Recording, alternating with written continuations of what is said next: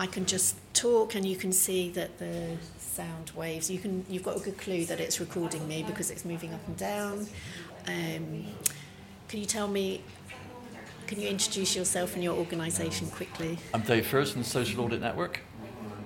And can you tell me a little bit about what you do? Social Audit Network. Um, well, we do a number of things. We've, we've got an outline of how to how to do measuring impact, um, which is you know fairly broad. But the I think our key aspect is that we offer a service to audit social reports and what we call social accounts, and to verify their um, integrity. And um, so it's a it's an independent way of verifying what you've done.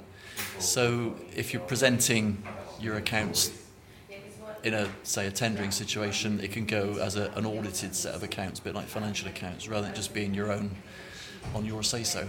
Okay, thank you.